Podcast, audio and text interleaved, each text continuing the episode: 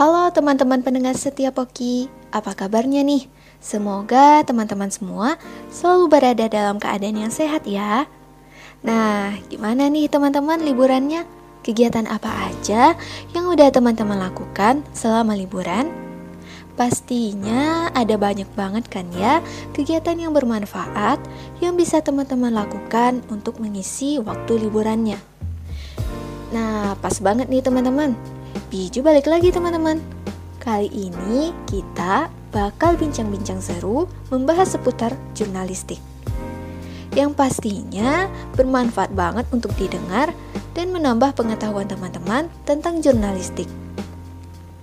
Oke, sebelumnya kita kenalan dulu yuk. Perkenalkan, aku Widya, mahasiswa sastra Jepang Fakultas Ilmu Budaya Universitas Andalas, yang sekarang sudah memasuki semester 5. Dan selanjutnya nih, kita kenalan juga yuk sama Kak Anggi yang merupakan narasumber kita hari ini. Silakan Kak.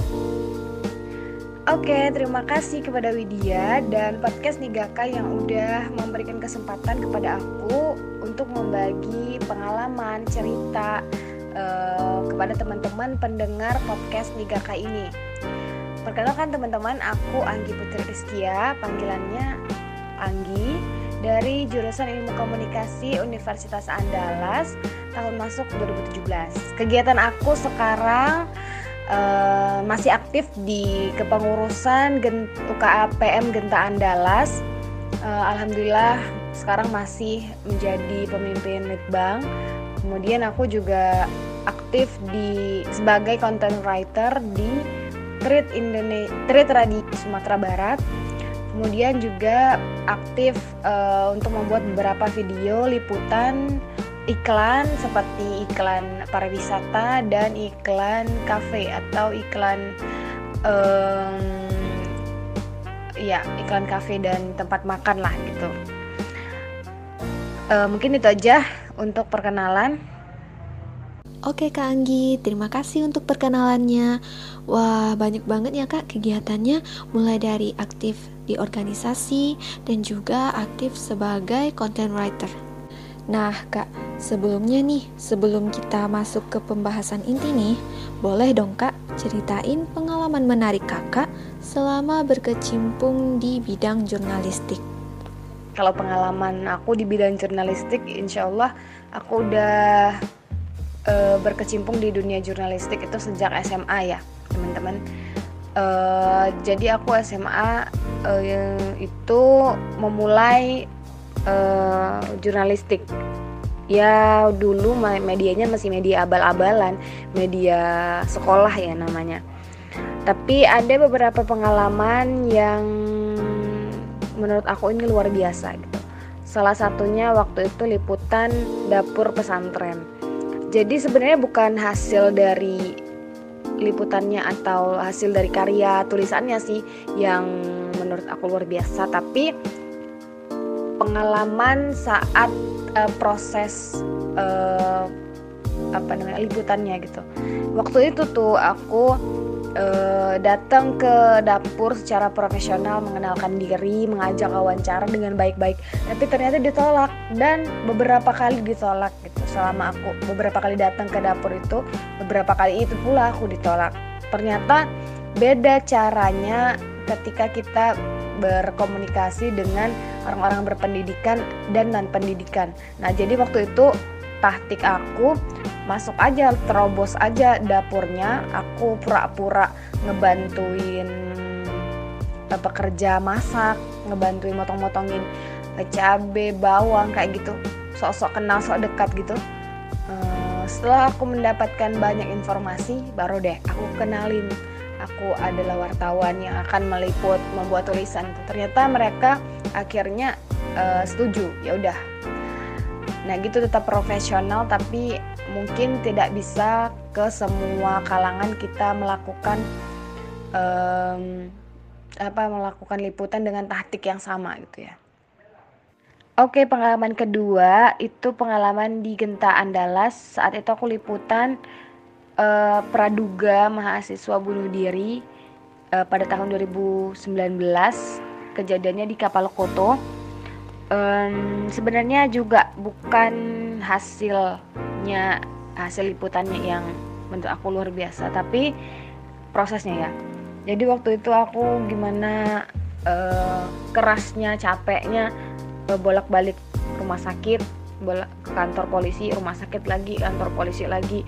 Terus nemuin temen-temen SMA-nya temen-temen kuliahnya teman-teman main teman-teman kos gitu. Uh, cari data dari sosial medianya sosial media teman-temannya semua um, ran, semua jalan informasi untuk mendapatkan informasi si korban itu aku tempuh itu selama dua minggu. Sampai ketemu ibu kos juga gitu. Uh, ini pas ini juga di di apa ya di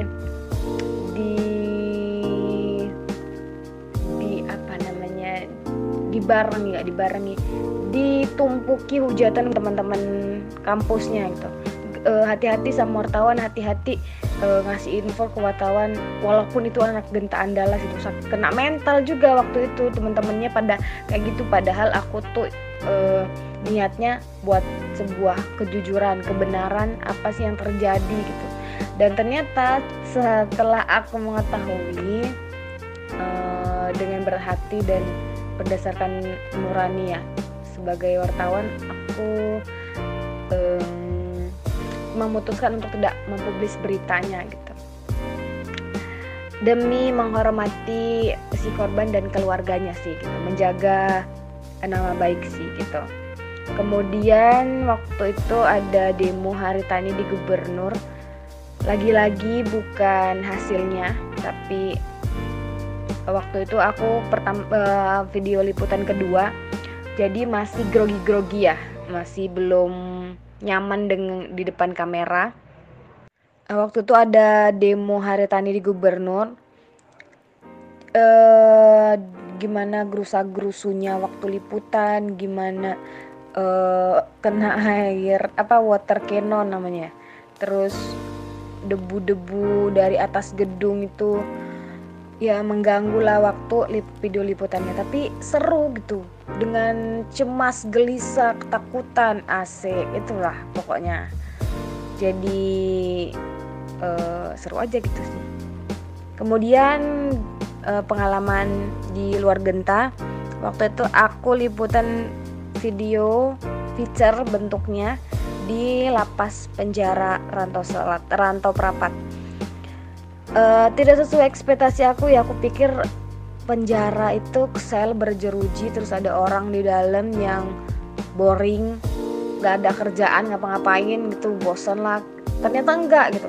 Lapas yang aku datengin justru lebih mirip pesantren gitu ya. Ada orang belajar ngaji ada orang um, sholat sunnah di masjidnya rame gitu. Terus ada orang uh, belajar berbuat berbuat eh belajar buat karya seni karya seni kayak misalnya buat uh, bangku dari rotan kayak gitu gitu belajar mangkas mangkas apa pangkas rambut ada juga nih yang belajar komputer jadi banyak gitu uh, bekal yang mereka dapatkan di lapas. Ada juga yang bercocok tanam, ada juga yang beternak, gitu kan. Ada juga yang uh, apa buat uh, buat alat-alat berat tuh kayak uh, terali kayak gitu gitu. Banyak gitu um, kegiatan mereka di sana. Yang aku pikirnya tadi cuman cuman ya hukuman di penjara gitu yang kayak di televisi ternyata enggak gitu seru sih mendapatkan uh, pengalaman baru dari uh, terbukanya mindset kita lah istilah asik. Kemudian ada lagi uh, waktu itu liputan di pasaraya uh, pizza sosok bentuknya. Sebenarnya dari luar uh, sosok yang aku angkat ini biasa aja sih kakek-kakek penjual minyak urut. Tapi ketika udah ngobrol ternyata pengalamannya luar biasa jadi Pulau Sumatera itu udah dikelilingi, udah dijelajahi sama bapak ini, sama kakek ini gitu.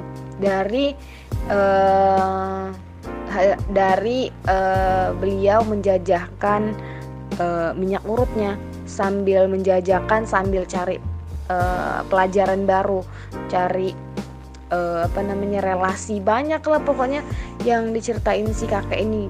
Dan di masing-masing daerah itu nggak sehari atau seminggu tuh. Tapi sampai dua tahun juga di Batam tuh kakek dua tahun tinggal di sana di Palembang di Lampung di Sumatera Utara kalau nggak salah itu setahun. Di Banda Aceh itu enam bulan gitu. Jadi uh, pasti uh, juga apa namanya juga mendalami budaya-budaya yang di sana gitu kan luar biasa banget gitu. Itu sih. Oh ya satu lagi ada investigasi ayam tiren. Sebenarnya investigasi ayam tiren ini nggak berhasil uh, aku dapatkan karena uh, ternyata memang tidak ada ayam tiren yang beredar di kota Padang.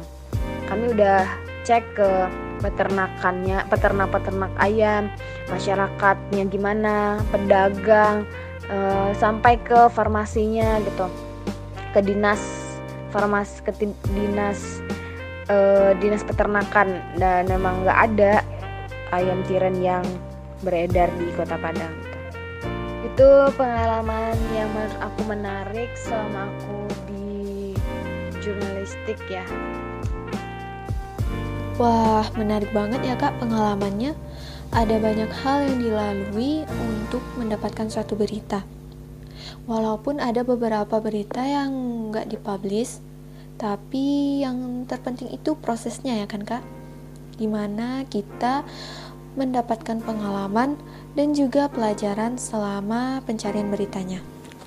Nah, teman-teman, tema podcast kita kali ini yaitu hukum etika pers yang mana pastinya kita bakal bahas tentang kode etik jurnalistik. Sebelumnya nih kak, kaitan antara jurnalistik dan pers. Antara keduanya itu ada nggak sih kak perbedaannya? Jurnalistik itu apa? Pers itu apa? Oke, sebelum ke perbedaan antara jurnalistik dan pers, aku mau bahas satu persatu dulu apa itu jurnalistik dan apa itu pers. Yang pertama, jurnalistik. Jurnalistik itu adalah uh, profesi atau keahlian seseorang untuk mengerjakan membuat liputan yang dimulai dari persiapan, liputan, penulisan, penyuntingan sampai ke penyebaran informasinya yang ditulis dalam bentuk tulisan, gambar, grafik yang menggunakan media. Jadi singkatnya itu uh, jurnalistik ini keahliannya atau kejuruannya gitu. Profesinya jurnalistik, wartawan, reporter. Karyanya atau produk dari jurnalistiknya karya jurnalistik yang merupakan uh, berita, artikel, opini, cer uh, cerpen enggak. Um, itulah. Kemudian pers, pers adalah wadah si jurnalistik tadi, lembaga sosial dalam komunikasi massa yang menjalankan kegiatan jurnalistik tadi yang di yang seperti aku bilang. E, produknya apa? Produknya perusahaan pers, media. Apa itu? Surat media surat kabar, media radio, media televisi, media online. Pokoknya media cetak, online dan media elektronik ya gitu. Itu eh, produk pers Kemudian kaitannya mungkin kita bisa bandingkan dari kalimat dua kalimat ini. Yang pertama, pers sebagai wadah media massa butuh prinsip-prinsip jurnalistik untuk dapat disebut sebagai pers. Sedangkan um, karya jurnalistik butuh pers sebagai media untuk menyampaikan atau menyebarkan informasinya. Jadi pers dan jurnalistik ini mengandung makna yang berbeda tapi uh, tetap memiliki keterkaitan gitu. Beda lagi uh, citizen journalism. Citizen journalism ini eh, nggak uh, masuk di ranah media pers. Gitu. Hmm, jadi antara jurnalistik dan pers itu beda ya kak ya Kalau jurnalistik itu kegiatannya seperti menulis, menyunting, meliput berita, dan juga menghasilkan produk jurnalistik ya kak dan kalau pers itu merupakan lembaga atau wadah bagi jurnalistik itu sendiri.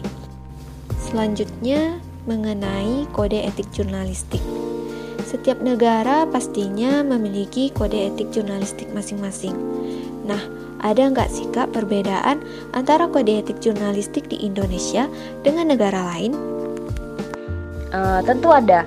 Jadi kode etik jurnalistik di masing-masing negara ternyata berbeda karena uh, disepakati oleh eh, orang-orang uh, yang berbeda dan uh, oleh parlemen negaranya juga ikut campur dalam uh, menentukan kode etik jurnalistik ini.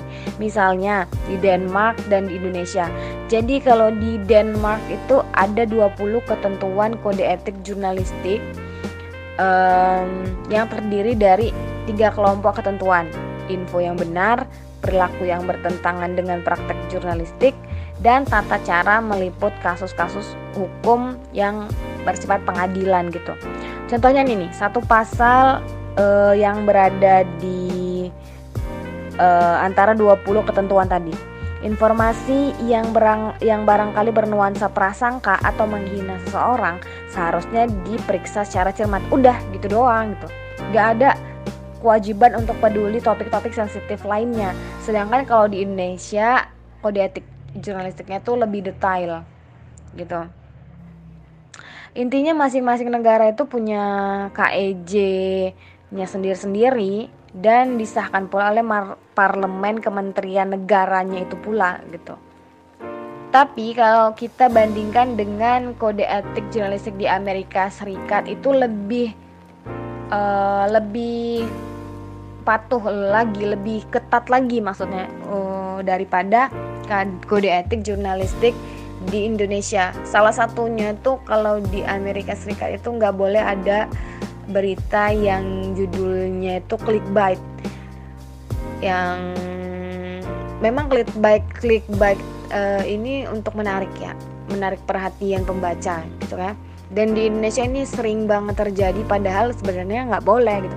Dan di Amerika Serikat memang kayak haram sekali lah berita-berita yang judulnya clickbait gitu. Dan itu diperiksa gitu Nah, Kak, tadi aku ada dengar kata clickbait nih. Boleh dong, Kak, dijelasin istilah clickbait itu gimana? Oke, jadi istilah clickbait ini uh, adalah sebuah umpan klik atau um, taktik uh, seorang reporter media dalam menulis judul berita supaya berita itu lebih menarik, lebih membuat penasaran. Nah, ketika uh, beritanya uh, judul beritanya menarik, tentu uh, pembaca tertarik dong lebih daripada judul berita yang biasa aja gitu. Misalnya kayak uh, tadi kan kalau seandainya uh, judul beritanya Setio Setia Novanto uh, tewas atau Setia Novanto uh, berpulang. Tentu lebih menarik eh tentu tidak terlalu menarik dong. Lebih menarik memang kalau heboh Setia Novanto ditemukan tewas mengam mengambang di pantai Yogyakarta. Iya kan? Iya benar benar benar. Gitu itu jadi uh, kayak taktik aja sih uh, si reporter. Ah jadi clickbait itu taktik ya kak ya supaya orang tertarik itu sama beritanya. Oke, selanjutnya nih. Tadi kan kita udah bahas tentang kode etik jurnalistik yang mana setiap negara pastinya memiliki KEJ yang berbeda-beda. Nah, Kak, kalau di Indonesia sendiri nih, Kak, kode etik jurnalistiknya itu gimana ya, Kak? Uh, kode etik jurnalistik Indonesia ada 11 ketentuan. Um, sebenarnya untuk membahas ini biasanya kita pakai satu kali pertemuan khusus untuk uh, membahas KEJ karena di masing-masing pasal KEJ itu memiliki pengertian yang luas gitu. Misalnya di pasal kedua itu ada uh, 8 uh, ketentuan di sana. 8 uh, yang perlu kita uh, pelajari lagi gitu. Ya aku di sini uh, nge, apa ya ngejelasin singkat secara singkatnya aja apa itu, uh, gimana itu KEJ Indonesia gitu ya. Kan ada 11 nih. Yang pertama wartawan harus bersikap independen. Jadi beritanya itu akurat berimbang uh, tidak ada keper, keberpihakan antara satu lembaga dengan lembaga yang uh, di yang terlibat dalam sebuah kasus gitu. Yang kedua mm, wartawan harus bertugas secara profesional. Maksudnya uh, bertugas uh, secara ya waktu liputan itu memperkenalkan diri aku siapa medianya apa gitu. Jadi nggak sembunyi sembunyi gitu. Kemudian yang ketiga penulisan harus cek dan recheck tidak mencampur adukan fakta dan opini. Jadi banyak berita-berita yang disangka hoax. Mungkin itu tidak ada lagi tidak adanya recheck dan recheck. Maksudnya setelah dicek oleh redaktur kan kita nulis nih si reporter nulis terus dikirim ke redaktur dicek sama redaktur. Setelah dicek sama redaktur biasanya itu uh, ada yang langsung mempublish ke media ada yang uh, mengirim lagi di recheck ulang lagi sama si pemret. Jadi berkali-kali cek Uh, bukan cuman untuk menghindari typo tapi untuk masalah-masalah per sampai ke detail kalimatnya dari siapa apakah kalimatnya uh, benar apakah si ini emang benar bilang kayak gini gitu. Itu juga ada pengalamannya. Kemudian yang keempat uh, wartawan tidak membuat berita bohong fitnah sadis cabul nah ini tadi yang aku bilang lebih detail daripada si uh, eh, KEJ di Denmark itu kan. Berita cabul itu ya maksudnya berita yang kalimatnya terlalu seksualitas gitu ya. Uh, si tugas si redaktur dan pemret itu mengecek ini nih kalimat-kalimat yang kayak gini bisa nggak sih masuk dalam tulisan kita gitu. Kalau terlalu cabul terlalu seksual gitu harus diganti dengan yang lebih formal dengan yang lebih uh, pantas untuk ditulis dipublish, dibaca gitu. Kemudian yang kelima, wartawan menyembunyikan identitas kejahatan susila dan anak-anak pelaku kejahatan. Ya ini eh, paham lah ya. Sebenarnya kejahatan susila korbannya itu harus disamarkan eh, namanya karena ini akan berpengaruh pada mental si korban ke depannya gitu. Termasuk juga pelaku kejahatan anak-anak. Eh, sebenarnya identitasnya harus disamarkan. Kemudian yang keenam, wartawan tidak suap. Ya, banyak ya masih terjadi di Indonesia wartawan-wartawan amplop gitu yang e, dibayar untuk mengangkat nama siapa gitu misalnya atau menyembunyikan fakta apa gitu. Beberapa kali ya pasti ketahuan gitu. Uh, kemudian wartawan uh, kemudian yang ketujuh wartawan punya hak tolak untuk melindungi narasumber Nah, ini maksudnya off the record. Jadi uh, mas setiap wartawan harus tahu kapan off the record itu uh, dipakai, kapan enggak gitu. Yang namanya off the record ini enggak adalah enggak bisa kita memakai kalimat seseorang itu kita tulis ke dalam liputan kita. Misalnya um, kemahasiswaan bilang kalau UKT naik gitu kan. Eh ya UKT naik nggak masih uh, tapi si kemahasiswaan ini nggak mau nggak mau mempublish kalau dia yang ngasih tahu UKT kita naik gitu jadi solusinya kita harus cari orang lain lagi, cari narasumber lain lagi yang bisa, yang mampu bilang atau e, memberikan informasi kalau UKT di sebuah sekolah atau universitas itu naik kayak gitu. Kemudian wartawan tidak berpihak pada suku, ras, warna kulit, agama, gender e, untuk merendahkan orang yang lebih lemah. Maksudnya Misalnya ada pemberitaan tentang agama mayoritas dan agama minoritas.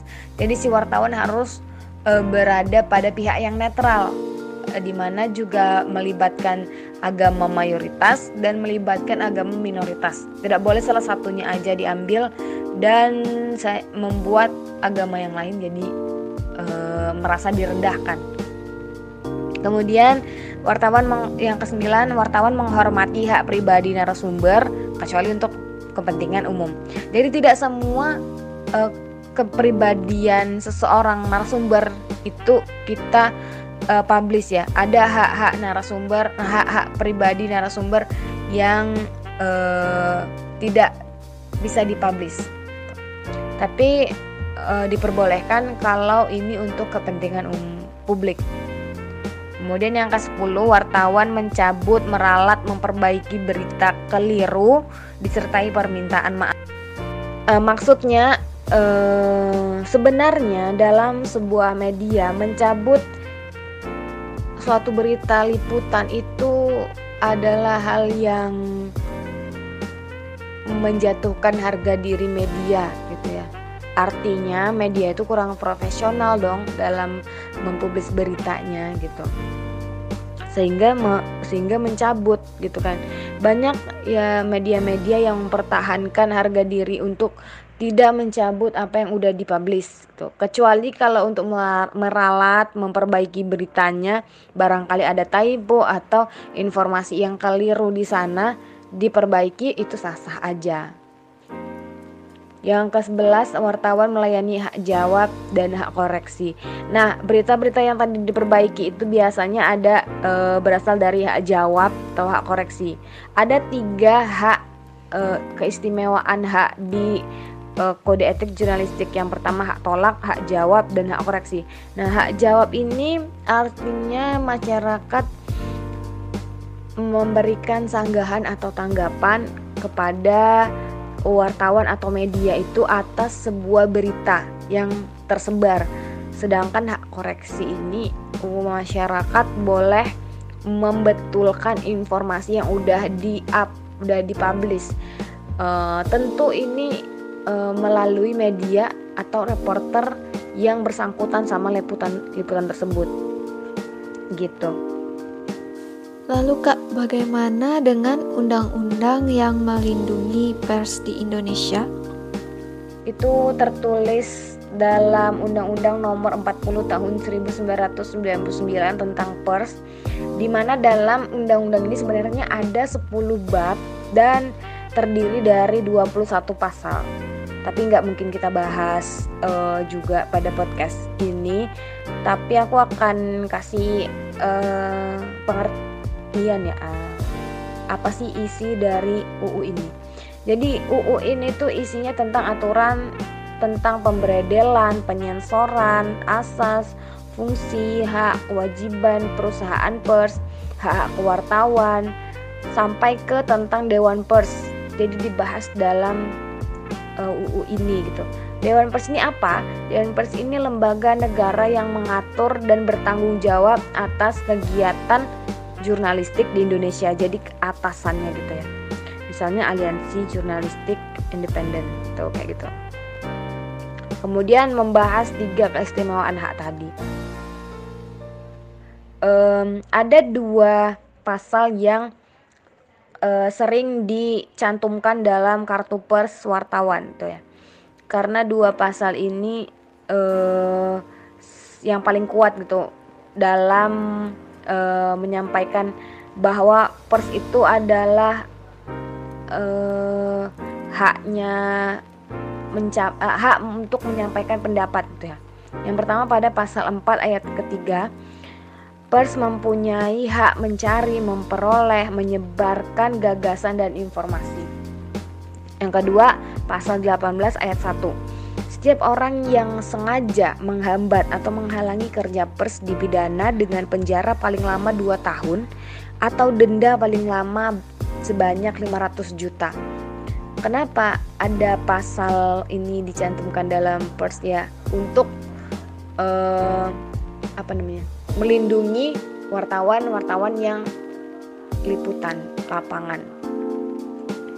Ini yang paling kuat ketika uh, liputan isu seperti liputan di kementerian di atau uh, yang bersangkutan dengan polisi. Itu. Selanjutnya nih kak, kode etik jurnalistik itu kan merupakan landasan moral profesi dan kaidah kepada wartawan mengenai sesuatu yang harus dan tidak boleh dilakukan. Nah kak, ada nggak sih kode etik yang mungkin pernah atau mungkin juga sering dilanggar oleh para jurnalis? Nah, untuk kode etik jurnalistik yang sering dilanggar apa aja ya gitu? Ada dari 11 kode etik jurnalistik tadi, ada tiga pasal yang sering dilanggar. Ini menurut aku ya. Yang pertama itu pasal 1 mengenai ketidakakuratan, tidak berimbang, tidak ada konfirmasi lagi gitu. Ini kebanyakan berita-berita yang clickbait gitu kan. Kayak mana sih contoh berita clickbait? Uh, judul ya aku uh, kasih tahu judul aja. Jud, salah satu judul berita clickbait itu kayak gini. Heboh Setia Novanto ditemukan tewas mengambang di pantai Yogyakarta. Sadis nggak sih? Udah tewas mengambang lagi padahal Setia. Novanto ini seorang public figure gitu. Ya ini e, berita judul berita yang kayak gini kan fungsinya untuk menarik tapi uh, sebenarnya kesalahan ya. Ini dianggap salah karena terlalu clickbait kemudian yang ke yang kedua pasal ketiga tidak cek dan recheck uh, fakta dan opini itu masih dicampur adukan banyak nih berita yang dituliskan uh, diikuti opini-opini si penulis wartawan. Jadi wartawan itu sebenarnya boleh buat opini, tapi di karya jurnalistik opini. Kalau di karya jurnalistik berita, wartawan nggak boleh menyampaikan aspirasinya di sana gitu. Harus murni dari data orang lain, gitu. Dari uh, informasi yang diberikan oleh orang lain kayak gitu. Kemudian uh, yang ketiga pasal kelima menyiarkan identitas korban kejahatan sosial tadi ya uh, masih banyak kan kita temuin korban-korban sosial ditulis namanya lengkap-lengkap mungkin inisial aja di satu dua media di media yang lain namanya aja gitu nggak pakai samar-samar. Itu kan uh, dapat mengganggu mental si korban ya ke depannya. Karena uh, korban ke depannya korban masih uh, apa menjalankan aktivitas. Terus ada keluarga ada teman-teman juga gimana ya menanggung rasa malu ya akibat sal akibat satu dari tulisan wartawan gitu hmm, berarti ada juga ya kak ya beberapa kode etik yang pernah dilanggar oleh beberapa jurnalis. Nah, Kak, selanjutnya nih, ajakan kepada anak muda untuk tertarik ke dunia jurnalistik. Ada yang mau kakak sampaikan nggak agar anak-anak muda di Indonesia ini tertarik gitu sama jurnalistik? Mungkin sebagian orang ada yang pengen nulis, uh, tapi masih ragu keraguan itu cuman ada di pikiran aja gitu ketakutan itu cuma ada di pikiran aja. Karena kita belum mencoba kita belum berada uh, kita belum punya pengalaman tentang itu. Tapi kalau kita udah melakukan udah terjun langsung udah tahu oh nulis itu kayak gini gitu. Kita bisa menilai apakah keraguan-keraguan kemarin itu benar atau cuma pikiran aja gitu. Uh, untuk motivasi gimana sih uh, orang-orang bisa tertarik jurnalistik? Sebenarnya kalau untuk kelemahan ya ini berarti isinya tentang kelebihan ya tapi sebelum kita ke kelebihan jurnalistik hmm, bicara dulu kelemahannya. Beberapa orang atau beberapa wartawan itu berkata bahwa jurnalistik itu uh, bukan tempat untuk bisa dapat banyak uang. Emang iya sih sebenarnya. Kalau mau cari kekayaan harta nggak di jurnalistik tempatnya gitu. Nggak sebagai reporter profesinya gitu. Tapi kalau mau mencari kekayaan ilmu dan pengalaman boleh nih. Jurnalistik pasti menyajikan jalan untuk ini gitu. Jurnalistik uh, secara luang ruang lingkup yang luas itu nggak hanya tentang tulisan foto, uh, foto atau grafik gitu ya. Tapi kita juga ada videografi, ada public speaking, ada fotografinya. Dan ternyata banyak kok teman-teman aku yang sambil kuliah tapi sambil ngejob juga yang masih dalam ruang lingkup jurnalistik gitu. Itu itu sih. Kemudian jurnalistik ini uh, kita nggak dituntut untuk pintar ya, kita punya keahlian, kita punya kepintaran, yuk ikut jurnalistik. Ah, enggak, tetapi jurnalistik uh, lebih menuntut orang yang mau belajar. Jadi kalau kamu mau, kamu pasti bisa gitu. Karena uh, di mana pun dan apa pun medianya, yang dituntut itu uh, kemauan, kemauan si uh, anggotanya untuk belajar. Uh, tibanya seleksi alam deh gitu.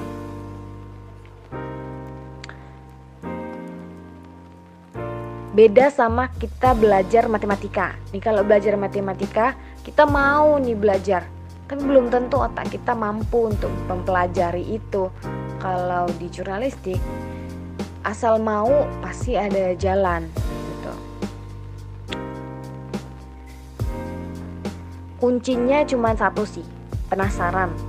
Kalau masih ada rasa penasaran, eh, pasti nyaman tapi kalau udah nggak ada rasa penasaran bakalan tertekan sih di jurnalistik uh, dan kelebihan yang aku dapatkan salah satu kelebihan yang aku suka uh, bagian yang aku suka di jurnalistik ini uh, kita bisa masuk ke suatu tempat wisata kah suatu tempat suatu seminar kah atau kafe kah.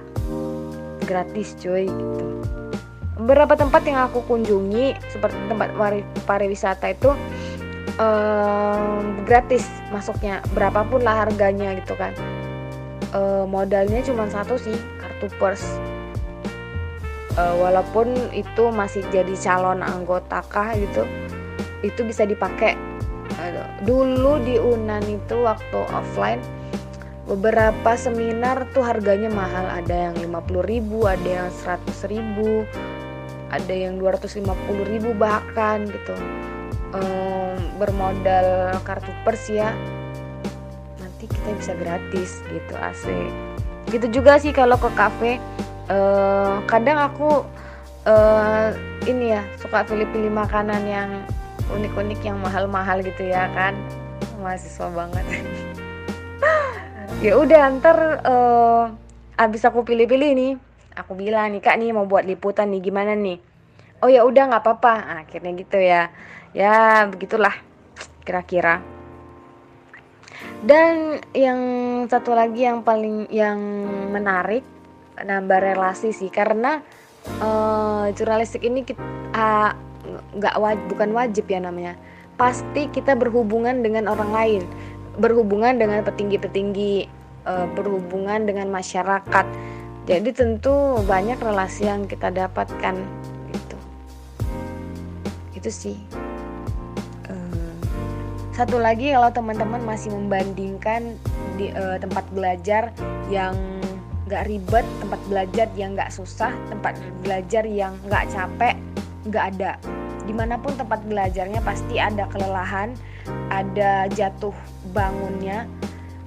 Uh, itu biasa ya, lelah, capek itu biasa jatuh sakit itu biasa yang luar biasa itu bagaimana kita bisa bangkit dari itu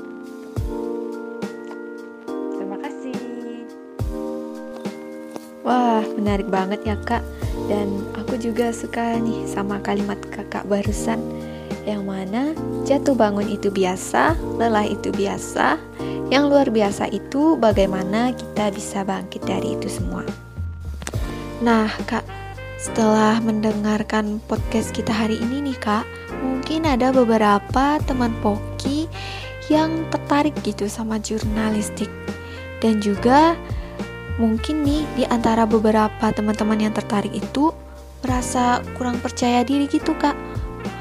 Kan mau nggak mau nih uh, jurnalistik itu kan juga berhadapan dengan orang ya kak ya. Di mana kita harus mencari berita meliput berita. Nah sedangkan misal nih dia kurang percaya diri itu terus public speakingnya kurang gitu kak. Itu gimana ya kak? Nah, jadi untuk permasalahan uh, public speakingnya kurang, tapi ada kemauan gitu kan, tertarik untuk di, uh, berkelut di bidang jurnalistik. Banyak kok, banyak kejadian seperti ini. Ya seperti kakak bilang tadi, di jurnalistik ini uh, dituntut untuk orang yang mau, yang mau belajar. Kalau mau belajar public speaking, public speaking bisa kalau mau belajar nulis bisa gitu. Yang penting penasaran dengan ilmunya gitu. Uh, aku uh, di awal jadi anak genta itu public speaking masih kurang ya. Nggak pernah uh, aku punya pengalaman uh, berbicara di depan kamera. Tapi ketika aku di Genta Andalas aku belajar gimana itu ngomong yang baik gitu. Gimana aku memimpin uh, rapat kita dari situ kita belajar. Dan yang paling besar uh, pembelajaran uh, untuk aku bisa public speaking itu dari proses wawancara. Wawancara sama narasumber. Dari kebiasaan-kebiasaan wawancara kebiasaan-kebiasaan ngobrol uh, secara otomatis aku belajar public speaking belajar untuk pede dengan apa yang aku uh, omongkan. Dengan uh, di bahkan di mana pun aku bisa ngomong gitu di alhamdulillah sekarang dengan kamera insya Allah aku udah terbiasa gitu. Jadi uh, seiring berjalannya uh, waktu learning by doing gitu sih. Oke, learning by doing ya kak ya. Berarti semua orang bisa ya kak Asalkan ada kemauan dan mau belajar Itu pasti bisa. Nah kak, terakhir nih kak ada nggak pesan dan harapan kakak untuk Poki dan juga teman-teman Poki yang lagi mendengarkan podcast hari ini? Oke, sebelum podcast ini ditutup, aku ingin menyampaikan sebuah pesan dan harapan aku kepada teman-teman pendengar podcast Nigakai bahwa jangan pernah berhenti untuk karena orang-orang yang berhenti untuk belajar harus siap dengan pahitnya kebodohan yang ada di depan.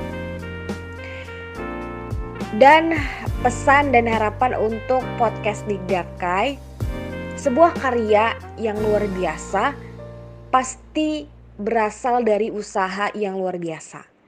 Jadi jangan pernah menyerah dengan kegagalan. Uh, jika ada rintangan itu dilewati, jika ada tantangan itu dijalani, diselesaikan, bukan dihindari dan dilepaskan. Nah, mungkin itu aja semangat untuk pendengar uh, setia podcast Nigakai dan untuk pengurus-pengurus podcast ini. Semoga sukses semuanya. Amin. Terima kasih Kak Anggi atas pesan dan harapannya untuk kita semua. Wah, teman-teman, gak kerasa ya, kita udah sampai di penghujung acara aja nih. Sekali lagi, terima kasih kepada Kak Anggi yang sudah meluangkan waktunya dan berbagi ilmunya kepada kita semua. Yang pastinya, aku dan teman-teman Poki lainnya mendapatkan banyak pengetahuan dan pelajaran mengenai jurnalistik. Dan juga terima kasih kepada teman-teman Poki yang sudah mendengarkan podcast hari ini. Sampai jumpa lagi di episode Biju selanjutnya. Terima kasih.